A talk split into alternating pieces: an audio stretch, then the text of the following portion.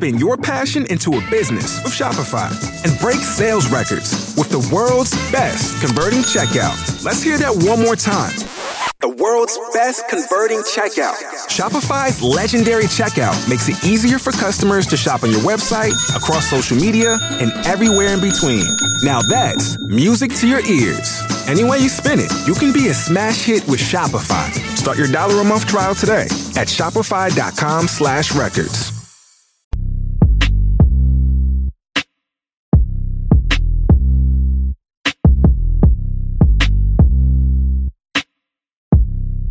Welcome back to another edition of the Hart to Hart podcast. My guest today is Dr. Suneel Dhand. So, Dr. Dhand is a physician. He's working out of Massachusetts right now as an internal medicine specialist, uh, but grew up in the UK. So, Dr. Dhand, welcome to the show. Thank you. It is a pleasure to be on your show. Well, I'm very, very happy uh, that we're chatting today, and uh, you know, there's a lot of different reasons why I wanted to to have you on my on my podcast. But um, you know, certainly uh, I kind of connected with you on Twitter because uh, of your stance on, on COVID. So, you know, maybe uh, we'll start there. Um, you know, there's been several, you know, landmark studies that have come out, you know, recently. You know, there's the one on mass, one on natural immunity. I'm not sure where you want to start. Like, which one do you think is the most important or the one that kind of uh, caught you off guard the most? Well, yeah, you uh, alluded to a few great points there. I think almost every single thing which uh, our authorities were classing as misinformation um, has ended up as information now. And uh, what many of our authorities were saying turns out to be the misinformation. So it's it's highly interesting that we're having this kind of mass awakening with time as the fog of COVID subsides. I I have so many issues with what the authorities were saying right from the very beginning. I did not think from March of 2020 that we were following a logical or rational approach. I had suspicions about different motivations that were involved. I would say that the number one issue that affected me personally was the issue of natural immunity to COVID 19. And I found myself as a, a, physician. My main practice is is internal medicine in the hospital. I also do some um, outpatient work in the lifestyle medicine, metabolic health arena, which is my my main passion.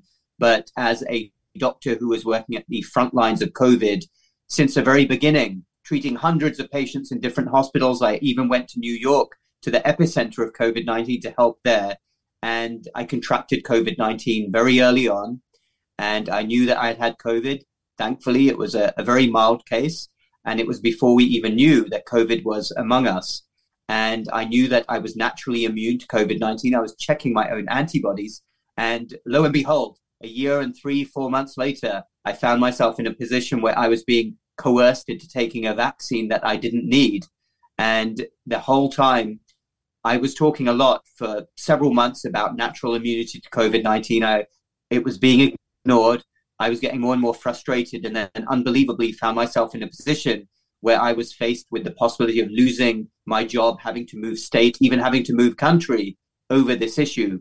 Thankfully, common sense prevailed in the end, but I will neither forgive nor forget what the authorities were doing when we already knew at that point that natural immunity to COVID 19 was a, a very big thing. And this is not an argument against vaccinations, it is an argument against our authorities who are ignoring the very basic fundamental of evolutionary biology, which is natural immunity. So that's where I stand, and we can certainly discuss any specifics from there.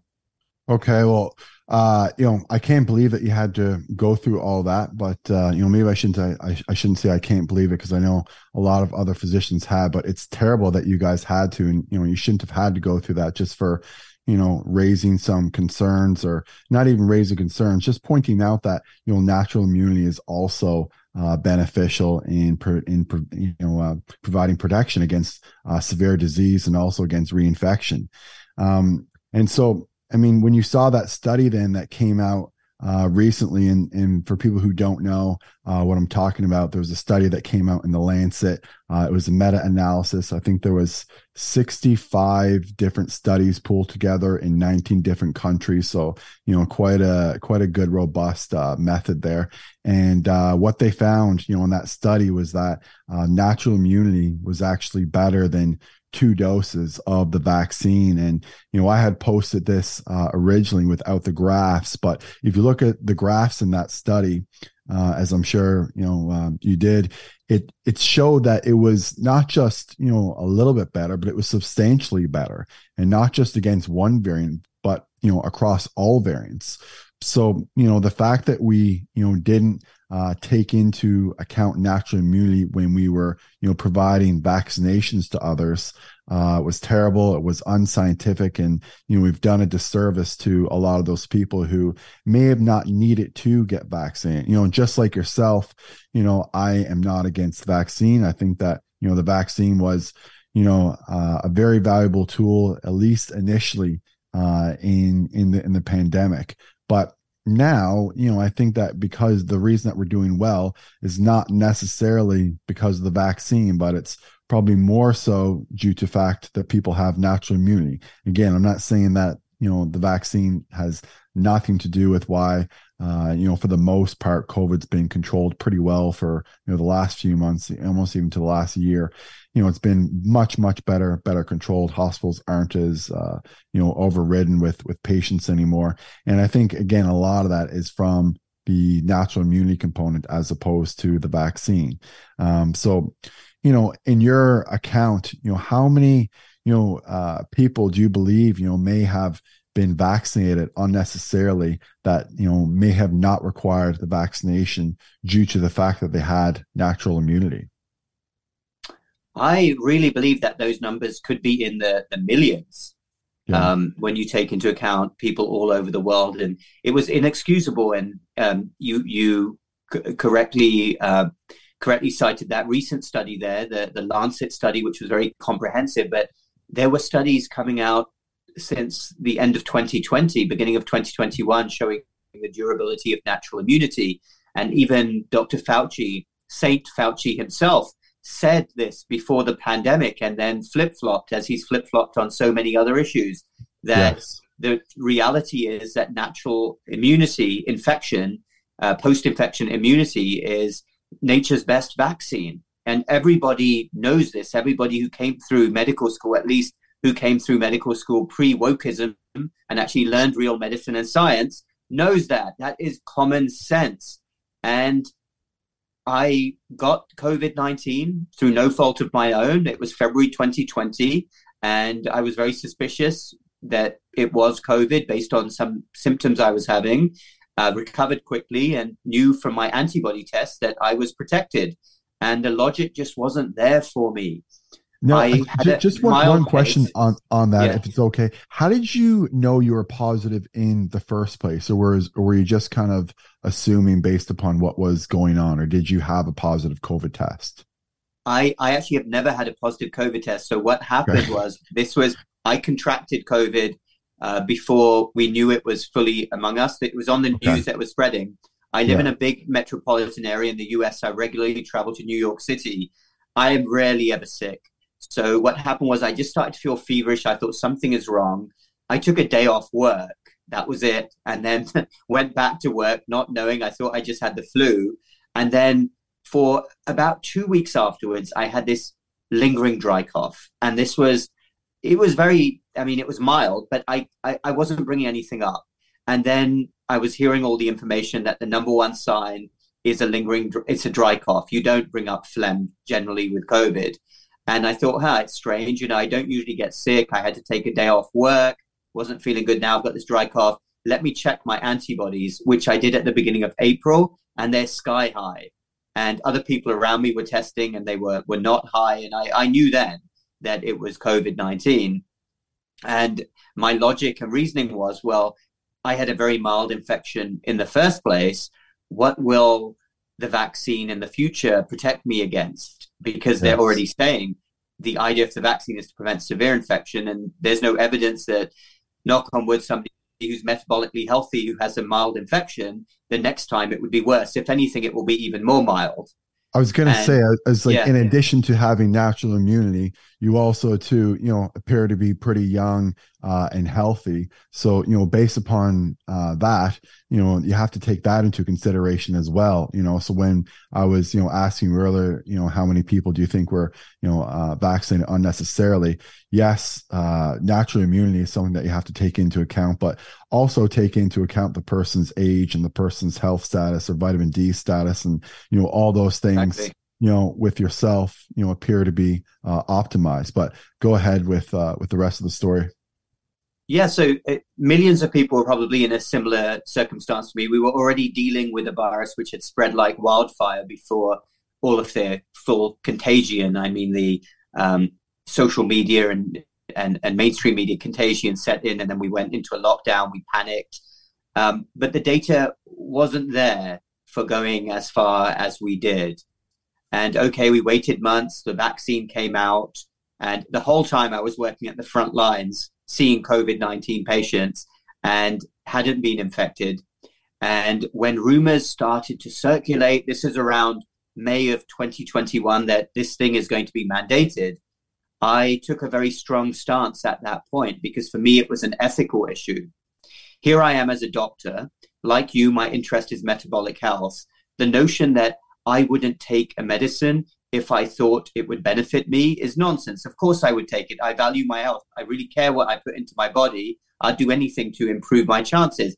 But I knew for me personally that the risks were not going to outweigh the benefits. And I took it very seriously indeed that here is my, my government putting me in an impossible position. And they're basically coercing me into a medical therapeutic that I'm 110% confident I don't need. And all these people who are throwing around terms like hybrid immunity, who's ever heard of that term before? It's like one of these, one of the many made up terms since the pandemic started, um, like breakthrough infection, mild myocarditis, all these other terms that we use that none of us had ever heard before. But okay, maybe there is a phenomenon of, of hybrid immunity in someone who's at risk. You add a level of immunity to them from a vaccine. But I was 110% convinced that this thing, which after all is a novel therapy, it uses a novel way of working, it has a genetic means of working through mRNA. I'm not going to take it. It's not going to benefit me. And I will not let my government put me in a position where they're forcing a medical therapeutic on me that I know I don't need. Plus, I'm a doctor that's been working at the front lines the whole time. The whole thing made no sense. And I made it very clear that I would I would rather quit. I'd move somewhere else then be in a position to have this forced on me. A couple of places, actually, ironically, in New York, would not let me work there. So I ended my relationship with those hospitals. But thankfully, where I did work, I was able to work out a common sense solution to this, uh, a workaround. Uh, but yeah, it, it, it just was unnecessary. And those of us who actually read the studies from the beginning knew how this was going to pan out, that this vaccine was non sterilizing, it was going to come with risks, and it's a coronavirus. It's going to keep circulating and mutating, and the vaccine may or may not help lower your chances, but it's not a magic bullet, certainly not enough to warrant a mandate. So these mandates completely ethical, a complete ethical red line for me. And I am shocked and disgusted that more authorities in the United States didn't stand up. Maybe I shouldn't be so shocked because we know the reality of how organizations and institutions are bought out. But I was actually proud of the United Kingdom. I cannot speak for your country, Canada, but I know in the UK, many royal colleges came out and said, you can encourage this thing, but you cannot mandate it. It's unethical. And as a result, they didn't have any mandates in the end anywhere in the country. There were no mandates, there were no restaurant certificates. They talked about it, but they never went through with it. And that actually made me very proud of my home country, the United Kingdom. Yeah, unfortunately, uh, Canada was not the same as United Kingdom. We had a lot of restrictions, a lot of lockdowns, a lot of business closures, a lot of you know people who lost their business and are you know haven't been able to recover or are trying to recover now. Uh, so you know, I wish we had followed suit with with you guys, but unfortunately we didn't. Um, you know, there's only a few places I think in the world that were as locked down as much as as Canada and Ontario specifically, where where I am. So uh, I'm in London, which is about two hours from uh, Toronto. You know, our area specifically was really locked down. We had very you know severe mandates. You know, there's plenty of times where you know you had wow. to show your vax pass to get into a restaurant get on an airplane all that kind of kind of stuff so um, you know I, I really wish we had gone a different route but uh, we didn't um, that being said you said a couple uh, very interesting things that i want to ask you about so um, coronaviruses in general so um, for people who uh, are not aware there's actually seven uh, coronaviruses that we uh, identified from from my understanding four of them are common upper respiratory tract infections that have been circulating uh, prior to COVID. Then we have SARS-CoV uh, CoV-1, which came on the scene around early 2000s. We had that SARS scare, uh, and then then there's MERS, which is basically a very severe disease, but it's been isolated so much. I think there's only been a few thousand people that have been infected total in the world ever. Um, and then the last, of course, is SARS-CoV-2 or COVID or what we have now. And um, I remember looking early on at some of the studies that uh, you were talking about, uh, Dr. Dhand, and you know, I'm sure that uh, I wish I could, you know, remember exactly them now, you know, the office of the papers and that kind of thing. But it looked early on, like a lot through a lot of those studies, that natural immunity, um, you know, was in fact protective and and very long lasting as well. And uh, from my understanding, you know, people were saying that if you had SARS-CoV-1 you know, you would have uh, protection against SARS-CoV-2, again, COVID-19, what we're talking about now. And I mean, we're talking about like a 20 year span there that is still providing some protection. So I was just wondering, you know, if you could speak to maybe some of the specific um, studies on immunity that you saw early on that showed that you know uh, having uh, COVID and recovering and having natural immunity does provide you know very robust protection against uh, reinfection and severe disease. Yeah, so these studies started to come out. Uh, the first ones I saw actually were, were 2021. Um, some from the Middle East, Israel, Qatar, were, were, were showing um, this phenomenon was clearly present. A lot of the studies in the United States uh, were looking at healthcare workers who were all exposed. There was one in the Midwest. Um, I can share this uh, this um, uh, citation with you afterwards. It was either in Ohio, Minnesota, which showed quite clearly that uh, people who had already been infected were not going on to get severe infections again. And it was astonishing to me that uh, our health authority in the United States, the CDC, was not going with this data. They were cherry picking their, their own data. Um, notoriously, in the summer of 2021, they uh, pulled out some Yahoo study um, and managed to cherry pick some data from Kentucky, I believe, which showed the opposite. Um, that um, natural immunity plus vaccination worked, and it was it, it was the worst piece of data collection and manipulation that you can imagine. But we've seen worse since then. Um, but prior to that, there were, was already data. And I mean, let's think about the simple fact even with the initial strain, the Wuhan strain, how many people were asymptomatic? When, when I had it, for instance, I was around people when I started to feel unwell. There were no masks. Not everybody around me got sick. So clearly, some people already had a level of immunity to it. It, it was not uh, like the plague spreading rapidly, infecting everyone who came into contact with it. The fact that was that it was asymptomatic should have told us two things from the very beginning: that lots of people were already immune to it, and secondly, it's impossible to contain a virus with a high asymptomatic rate unless you test every single person every day. Yes, it's uh it's I I just can't believe we did so much, you know, testing and you know, uh still today actually it's kind of ironic that we're talking about this because I think they just stopped um some of the um uh, rapid home home kits today.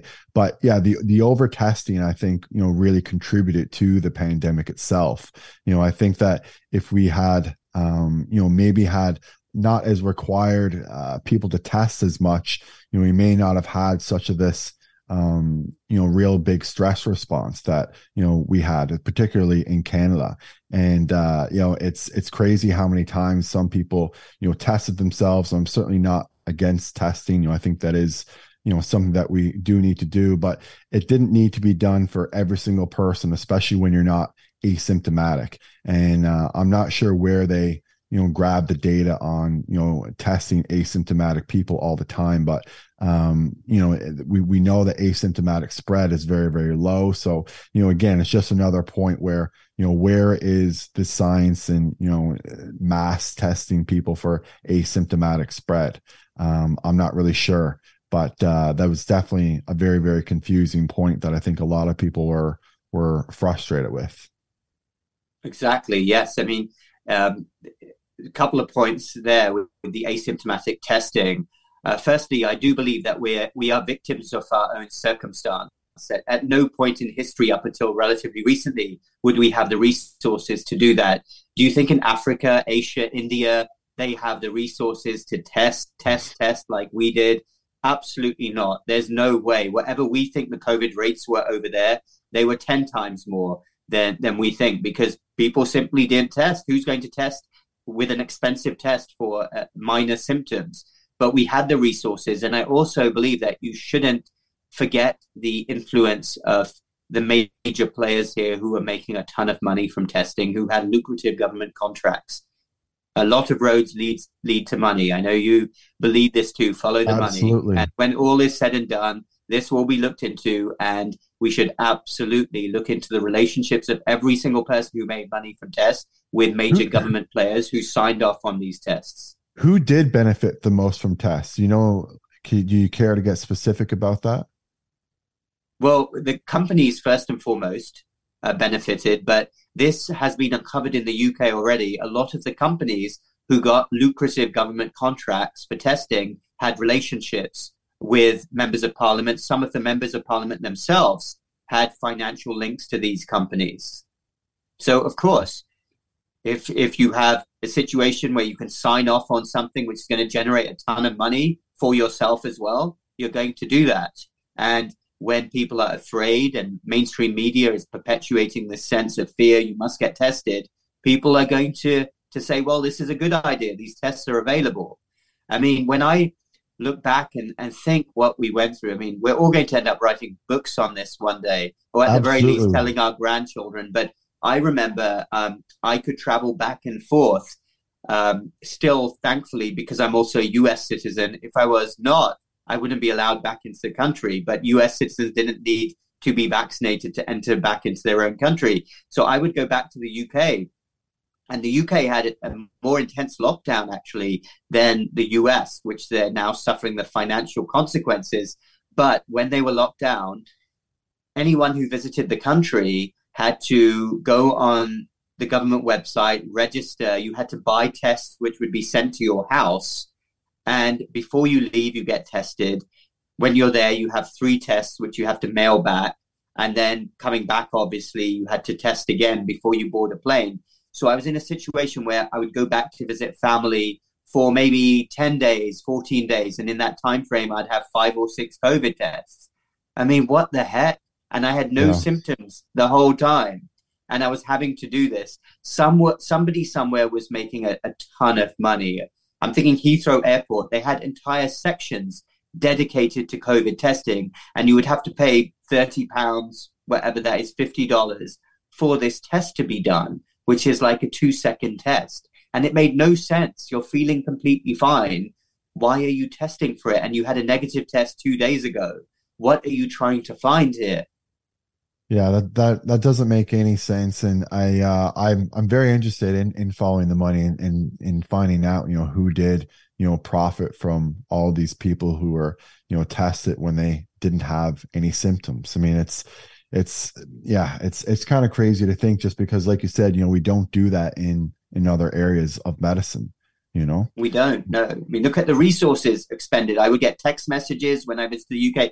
Believe it or not, I kid you not, at least three visits I went back, they had representatives of the National Health Service come to our house to check that I was at home and isolating for initially it was a 10 day requirement and I'm feeling fine. And this is a system which, if you get diagnosed with potential cancer, won't even see you for three months. Where did those resources come from to focus so heavily on a virus which is asymptomatic in most people and half the people have already had? Makes no sense.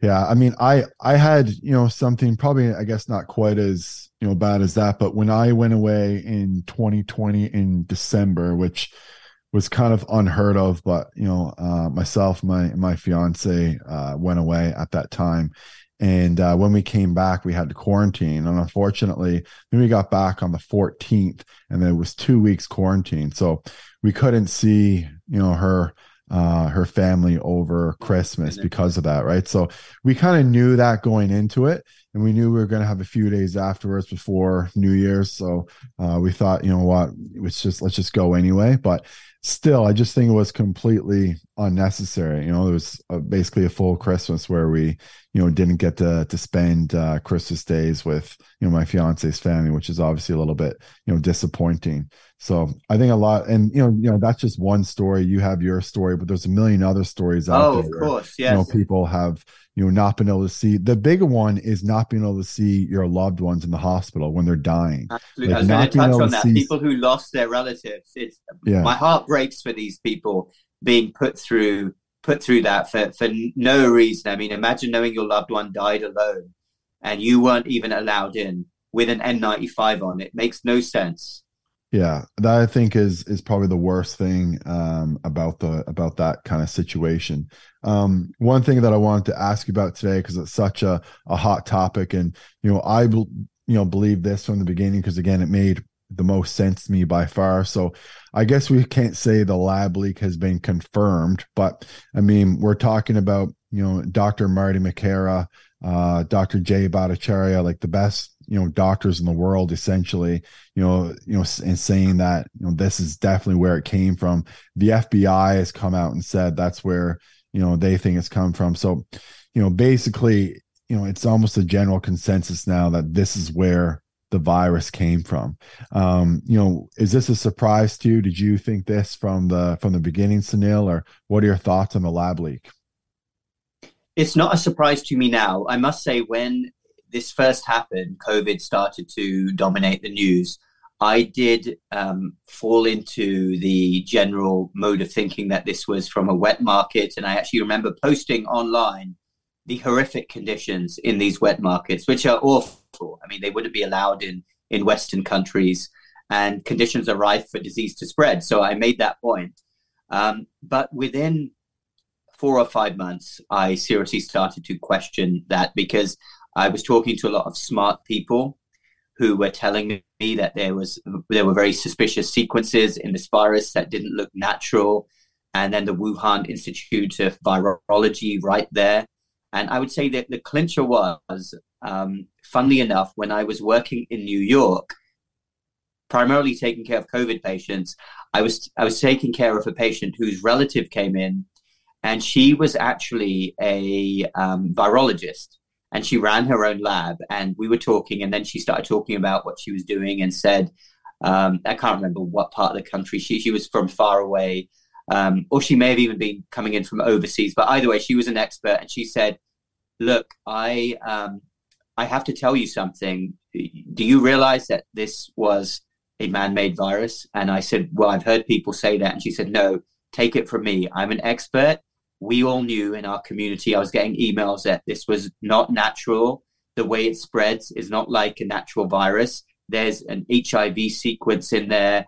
It's it, it totally is man-made. And she looked me in the eye and said that. And when she said that to me, because she was so trustworthy otherwise and such an expert, I said, "Boy, wow, you uh, you, you are probably onto something here." And this is like a year and a half ago. So, uh, no, the, the, in answer to your question, the story does not surprise me at all. I think there was a mass cover up. I think Dr. Fauci, we're only just beginning to realize how far deep he was into this mess. And I haven't thought highly of Fauci for a long time. But could you imagine? I mean, let's just say, I mean, again, I won't assume anything. Here you have this person who's basically leading the COVID pandemic response and is coming out speaking to millions every day. Can you imagine you're a doctor too, ethically knowing in the back of his head that he could have played a role in this actually starting in the first place? I mean, he didn't release the virus, but if this gain of function, all of these whispers are true, and let's be realistic, how many whispers have we had that end up being true? So wouldn't surprise me at all if we find out he was knee deep into it in this and was deliberately trying to cover it up and and and basically ban any talk of it. Only a year ago, if you look on Wikipedia, lab leak was classed as a conspiracy theory. You were banned on mm-hmm. social media. I mean, this is astonishing. I wish I could say the world has learned lessons from it.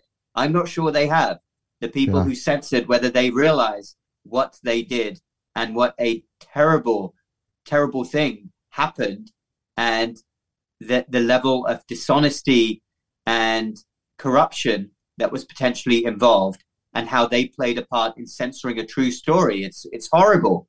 Yeah, I think I think there's kind of like two parts to that. I think one is that uh, some of it is just general like willful blindness. People know it's there and they, you know, just don't want to look that way at all.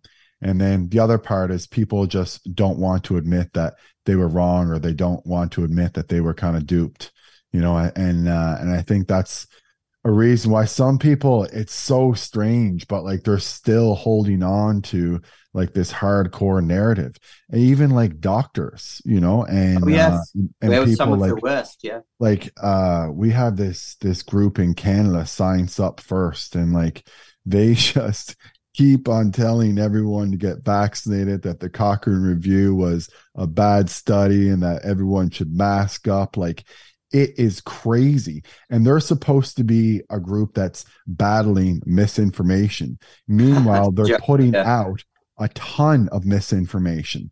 Um, yeah, I mean, and this guy, David Fisman, we have in Canada, I mean, he's the same way. He just keeps you know harping on the Cochrane uh, study. And uh, for people who aren't aware, you know the Cochrane reviews have long been considered to be gold standard for you know evaluating evidence. You know, I'm not saying they're perfect, but they are considered to be the gold standard. And there was a view that came out just about a month ago. Uh, maybe a little bit more now, maybe a month and a half, that indicated that basically universal masking is ineffective. They don't have the evidence to uh, recommend it, at least. And it's ironic too, because I always bring this up, is that um, there was also a Cochrane review done on masking in 2020, uh, just for general viruses, for uh, general uh, respiratory viruses, I should say. And they had the exact same conclusions. And then we also have, you know, the Bangladesh study and the, and the study that, you know, basically said that, you know, masks are largely ineffective overall. So, um, you know, when you're pulling, and then also to the mask mandates, if you look at the graphs, like, you know, across the states and across various different places it looks like they made no difference. So like all of the data like all of the data you know points to one thing. Yet somehow there's people out there again some of them are even doctors and they're saying that you know everyone should still be masking. And so it's uh like you know when you said earlier you know um that you know it's a lesson for the world and i think the lesson we'll learn but i'm really not sure.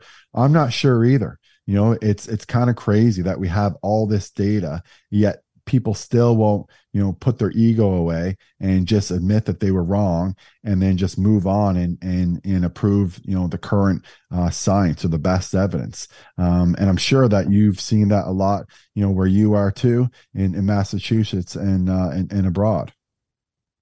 I have yes. Yeah absolutely. And it touches on many bad streaks within our own profession of uh, not wanting to admit you're wrong, wanting to be authoritarian, wanting power, wanting to control people. The, these things go back hundreds of years. There, there's a lot of factors involved, I believe, in the psychology of certain doctors who have embraced this like a religion. And I'm so glad you mentioned the Cochrane review. For anyone listening, please look up Archie Cochrane because I went to the University of Wales in Cardiff and I studied, spent countless hours in the original Cochrane Library, which is where he did his work. And he was a, an expert on communicable diseases. He was a complete medical hero, and he would turn in his grave if he saw what medicine has become today and what some physicians advocate for in the face of evidence to the contrary. It it makes no sense at all. And I I don't think because obviously we we think alike, Michael, on, on many different issues, but different I don't issues. think you can draw an equivalence between people like us and people on the other side because we're very different. So people like us are saying, well, there's some doubt over what whether the vaccines are useful or not in this circumstance. There's some doubt over masks work, whether masks work. So let people decide. Let people make their own choices. Seems very reasonable.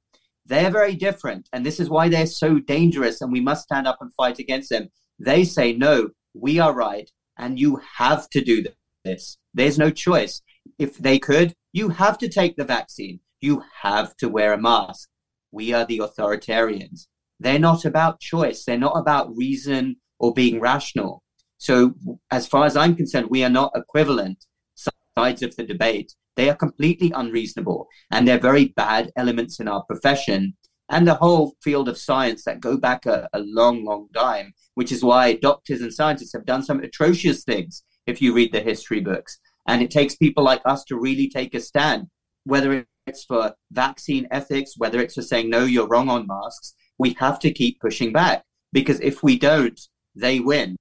And sadly, they occupy a lot of the top positions in medicine and science right now. Academia, I mean, you will get few, I tweeted about this the other day, you will get fewer more corrupt arenas than academic medicine. That's not to say your average academic is corrupt and giving bribes. It's the way the whole system works, the way things are funded. It's all based on on money, corruption, and business interests. Many doctors don't even realize that they're a silent party to it. They're being used.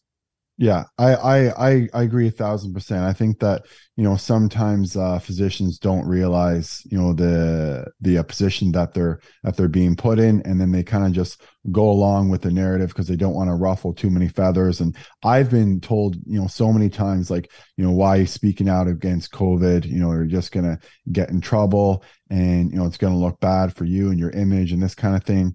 And I always just think like you know, if everyone thought that, then nobody would be saying anything and we'd all just be obeying everything and following orders. So, you know, I feel like it's almost like my duty. Like I have to, you know, step up and say something because if there weren't people like yourself and like Dr. Marty Makary and Jay Bhattacharya and Martin Kulldorff and all these people who have stood up, then nobody would know these things. You know, people would still be in the dark. So for the people who have, you know, seen the light and they know the truth, you know you have to come out and speak the truth because if you don't speak the truth then obviously you know all that darkness and all that corruption is just going to prevail. So you know it's we that's why we need to have conversations like this. And that's you know why i wanted to chat with you today and have you on my podcast because we need to spread this message you know around the world. And i and i think that in many ways um it is being done. I mean the the studies that have come out recently like we've talked about have really shown that you know all of the uh, public health measures were you know basically all for nothing for the most part um, and that we received really really poor advice. So you know we do need people to you know stand up. So you know I'm, th- I'm so thankful for people like yourself who are willing to you know come on and say these things because um, you know we need more of that in medicine. And it's unfortunate like you said that there's so much corruption in medicine. And that's the reason why you know there's uh you know fewer there, there's not so many physicians that are speaking out. But like i said that number i think is definitely growing. Like do you think it's growing uh, from what you've seen? I do. I do believe it's slowly growing. More are speaking out but um, i'm still very disappointed and I, I, won't forget that that so few spoke up because I it's agree. always true. If you look at any world event people get braver afterwards when there's not that level of fear, but actually your duty, and I think the duty of physician, because I take my oath seriously, I'm sure you do too. One of the core principles of of being a good ethical physician is when you see something, say it. Yeah. Whether it's a vaccine side effect, whether it's something obviously not working, whether it's a phenomenon that seems unusual and counter to the narrative, you it's your duty to speak up, be brave. And so few doctors did it. Okay, a few more are now, but I think if nothing else, even if no doctors did it, people are not stupid. I mean, what's that phrase? You can fool someone w- once, twice, but not three times. Look at the vaccine uptake rates. They're abysmal. 96% of appointments in the UK for COVID vaccines are not taken up. Uh, every other person says to me, I'm not getting it. I don't believe the authorities. And then you have the clowns at the CDC who are doubling down, saying, You must get it, you must get it, not realizing that they become parodies of themselves. People are laughing at them, but yeah. they are just either so walled off or so soaked in their own corruption, they can't see it. But especially in a time like today with social media, if nothing else, even if every doctor, even if I followed the narrative, I still think the general public is not stupid and they would cotton on after a bit and push back with yeah, or without I, us. I think I think so too, and, I, and I'm very glad, you know, too that there are other people speaking out, and you know, certainly when you have an MD behind your name, it gives you a little bit more validity when you speak out. But there's been a lot of other people that have spoken out that I think that have, uh, you know, really um, provided a lot of encouragement for for others to speak out, and I think that's been, you know, uh, just fantastic for the for the whole kind of movement. Um, so, you know, I do think that uh, we do need more physicians speaking out, but that number is slowly growing. And hopefully, you know, with more conversations like this, you know, we'll have uh, even more people coming out as well. And the other thing that why more people are speaking out now too is because of the studies. You know, like we have we talked about the MASS study or the Cochrane review. You know, we talked about uh, the Lancet study, uh, and then you know also too. I'm not sure if you saw.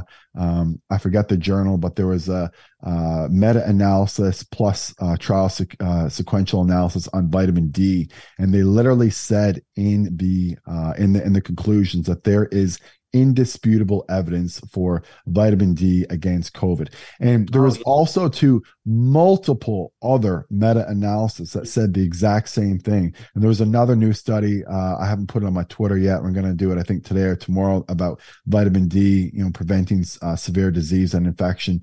And so, you know, all these things that so many physicians have been saying from the start are now you know finally uh not i shouldn't say finally they have they were shown to be true in earlier studies but now there's just you know more and more studies that are just validifying it.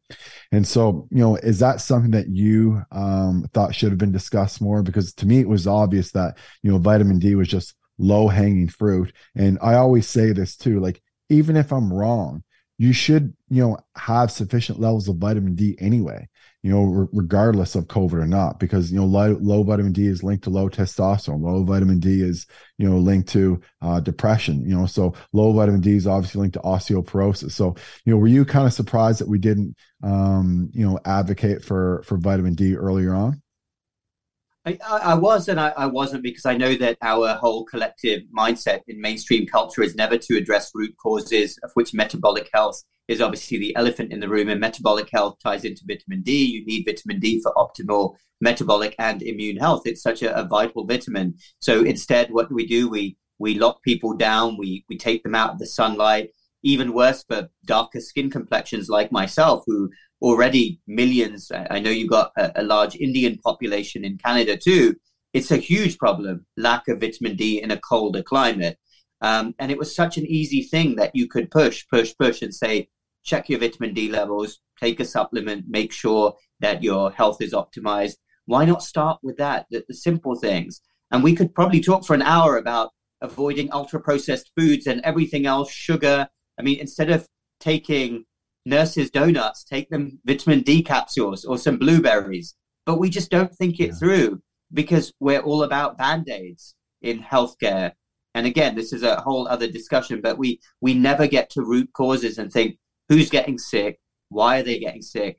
I treated hundreds of COVID 19 patients. I had maybe 30 or 40 under the age of 50, and every single one was obese. I did not see a normal weight person come into the hospital with COVID 19 who was younger.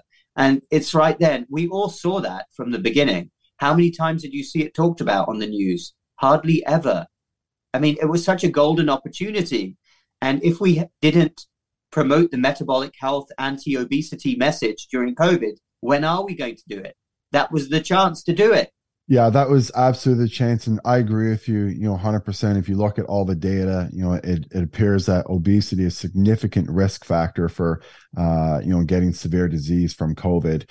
And I don't know why that messaging wasn't sent out. And the other thing too is that I understand, you know, people say, okay, well, you know, it's an infection, it comes on quick, you can't lose weight overnight fine. But you can lose weight in you know three months. You can definitely course, lose weight yeah. in six months. You can definitely lose weight in three years. You know, and it's been three years, and that messaging you know is still uh, not come out. And again, you know, I'll come back to vitamin D on this. Like, you know, you should be trying to getting lean anyway. You know, you don't want to be obese for, you know, uh, so many different reasons, just like you want, you know, optimal vitamin D for so many different reasons. So even if there was no COVID around, you should still obviously be trying to get to you know uh, a decent weight where you're not putting yourself at risk for uh, you know severe disease and you know i think and i had kevin bass on here recently uh, maybe about a month ago and he said the exact same thing and he's been saying you know the same thing on twitter as well is that this was a golden opportunity to really uh, combat the uh, obesity epidemic and we failed miserably. And not only we failed miserably we didn't even address it. Like it wasn't even a thought. And uh, it's it's just atrocious that you know this has happened and that there was basically you know very very little uh, news coverage on it atrocious is a good word actually we made it worse yeah no we did we did we make it worse it. we actively made it worse which is even more terrifying. Um, can I ask you, um, Dr. Hart, what vitamin D level you advocate for? So in uh, in Canada, we we use uh, a, a, scale that goes from 75 to 250 uh, millimoles. I know a lot of people are using the nanograms uh, uh, per, per, deciliter. Um, so I always, you know, test my patients and I try to get them into the optimal range. Um, so again, between 75 and 250 is is the range in Canada. Um, and I always make sure that you know at least don't be um, deficient or or, or insufficient. Yeah you know, because you definitely want to be in the normal range. Now, I'm not sure if you're at like, you know, 250 or 225, if that's better than someone who's at, you know, 125 or 150. I don't know if there's, you know, as clear as data on that, but my guess would kind of just be that, um, generally speaking, with anything like when you correct the most deficiencies, you're going to have the biggest return. So, you know, if you take someone from uh, deficient to insufficient, that's going to be massive. If you take someone from, you know, insufficient to sufficient, that's going to be a massive um, uh, increase or, or a protective effect. I don't know if there's a massive increase in protective effect from, say, being you know lowly um, sufficient, whereas as to being you know optimized. But you know, I you know, I my kind of thing is like, why not be optimized? You know, if you're still within a safe range, you know, if you're still, uh, you know, not supplementing too much vitamin D, where not placing yourself at you know risk for hypercalcemia or kidney stones or anything like that, then you know, I think it should be more geared towards you know at least the middle range to the higher end range of of vitamin D. But how about yourself? Yeah, so we, we have a lot of debate. We obviously use a, a different scale, um, and I think the lower cutoff is 20 to 25. Um, so I, I, like it above 30. Um, I have seen some people taking monstrous doses of vitamin D and it ends up close to 100. I've also seen studies, as I'm sure you have, that you don't want it to be super therapeutic because you can actually increase calcium buildup potentially. Um, but most patients that I encounter, unless they're on a supplement, surprisingly low to deficient. So I get them on a oral supplement. Um, the darker one's skin, the more likely, more higher doses that would be required. Um, but yeah, 30 and above would be an ideal for me. And do you recommend K2 as well? Vitamin K2? I, have seen that done. Typically, I'm, I'm not doing that routinely right now. Um, is that something you're a, a big believer in? I mean, I'm not necessarily a big believer. I'm not saying that everyone has to supplement with vitamin K2. Some of the data does look pretty interesting. And for people who are listening, you know, basically uh, what some of the data suggests is that uh, if you're if you have sufficient or optimal levels of K2, what it's going to do is take that calcium and deposit in your bones. Whereas if you don't have uh, sufficient levels of K2, then it can be deposited into your arteries and contribute to coronary artery disease. So, you know, I think um, I get a little bit of, uh, or quite a bit of K2, I think, from green leafy vegetables. So I eat quite a few of those. So I think I get enough from uh, from food alone.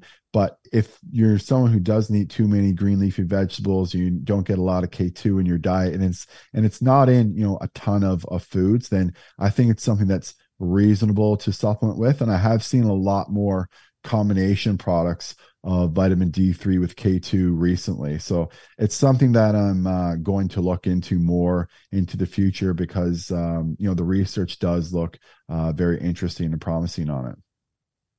Interesting. Yeah, I'm I'm keen to to look that up too. I mean, um, yeah, low hanging fruit there, vitamin D supplement. Um, some other elements that I would would like to see um, research look into, which are crucial. I think a lot of people run at chronically low potassium and magnesium levels, magnesium mm-hmm. especially. I would yeah, love to see a study on that. The amount of patients that I check magnesium levels on and they're low, and that is such a crucial crucial cofactor. It's it's an element that everyone needs, trace element, and uh, yeah, a lot of people are not getting enough, primarily because they don't have a good diet. But it's very easy to take a two or four hundred milligram supplement of, of magnesium.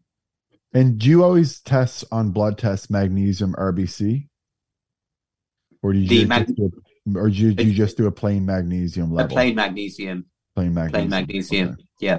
Okay. Interesting.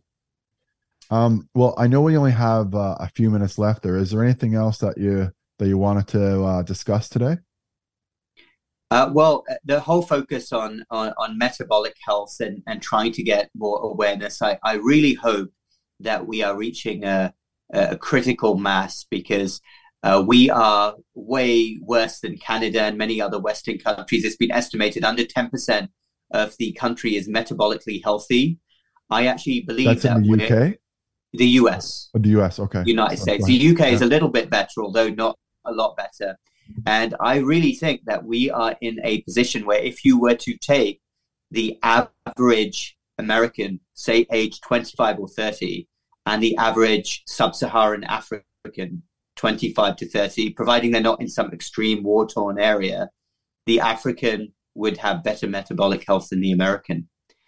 And this is ultimately, it's going to bring down the country. Seriously, Mike, it is going to bring down the United States. I mean, you cannot have so many people so sick. I mean, our metabolic health is being destroyed. We've already touched on some reasons why ultra processed foods, sugars, seed oils, unnatural foods. And I do believe that we need a campaign on the scale of big tobacco to combat this. I'm not a big believer in big government or government overreach, but I don't see any other way than for government to get involved and say, look, this is destroying the country. Our competitors, Russia, China, etc., are much healthier than us. And it's crippling the country, increasing tax dollars. People get sick, they're not as productive.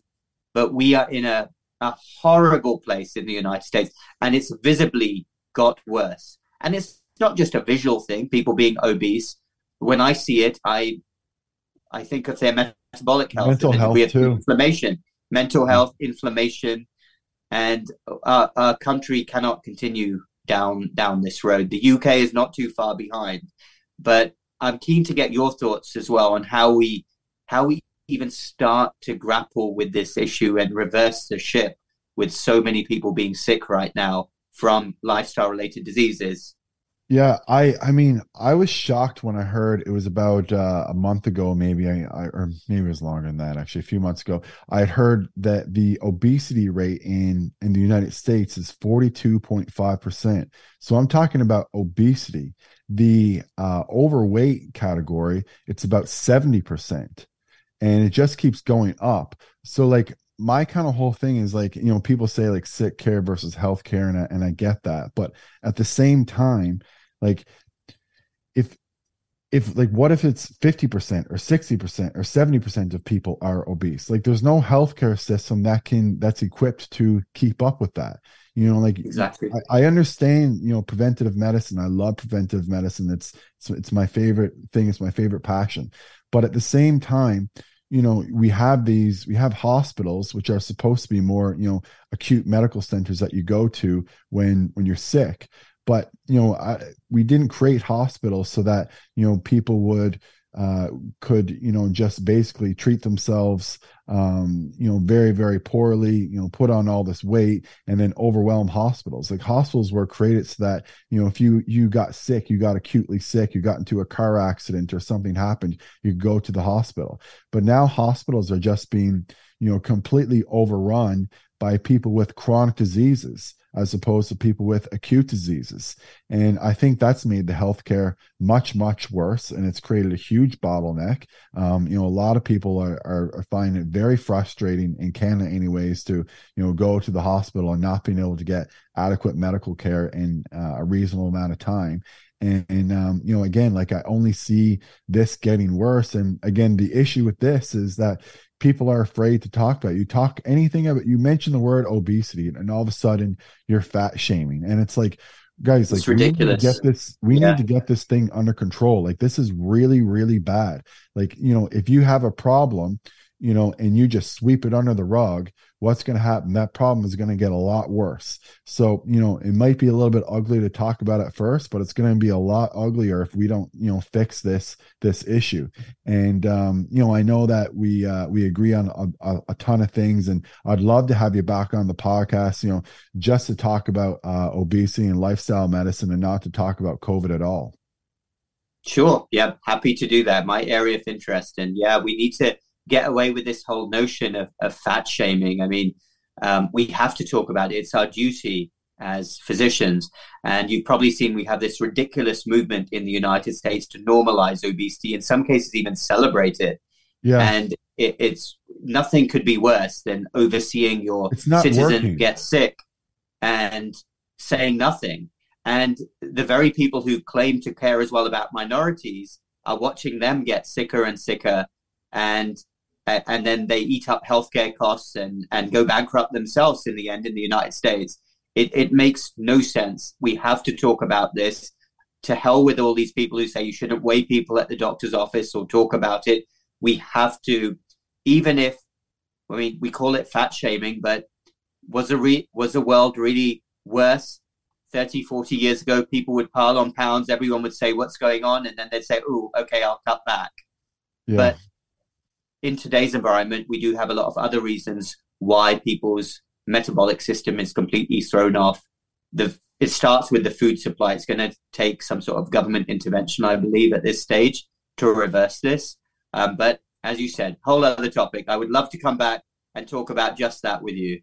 Okay, perfect. Well, uh, I think uh, part one is is kind of over, so so we'll end it there. But um, Dr. Dhand, to tell everyone uh, where they can find you online about your Twitter handle and and where they can learn more about you.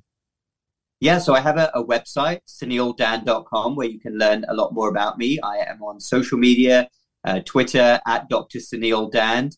I also have a YouTube channel and put out regular videos an uncensored platform, which we need nowadays on locals. And I also run an online course which focuses on metabolic health. You can find all of these things via my website and, and Twitter. So come find me. And hopefully, if you've enjoyed what I've said and what we've talked about, I can help you some more. Excellent, excellent. Well, again, thanks so much for coming on, and uh, I'm holding you to it. We're we're good. Definitely going to have to do round two soon. Definitely. Take care. Thank you for having me. Okay. Thanks for listening, everybody. And as always, I'll be back again next week.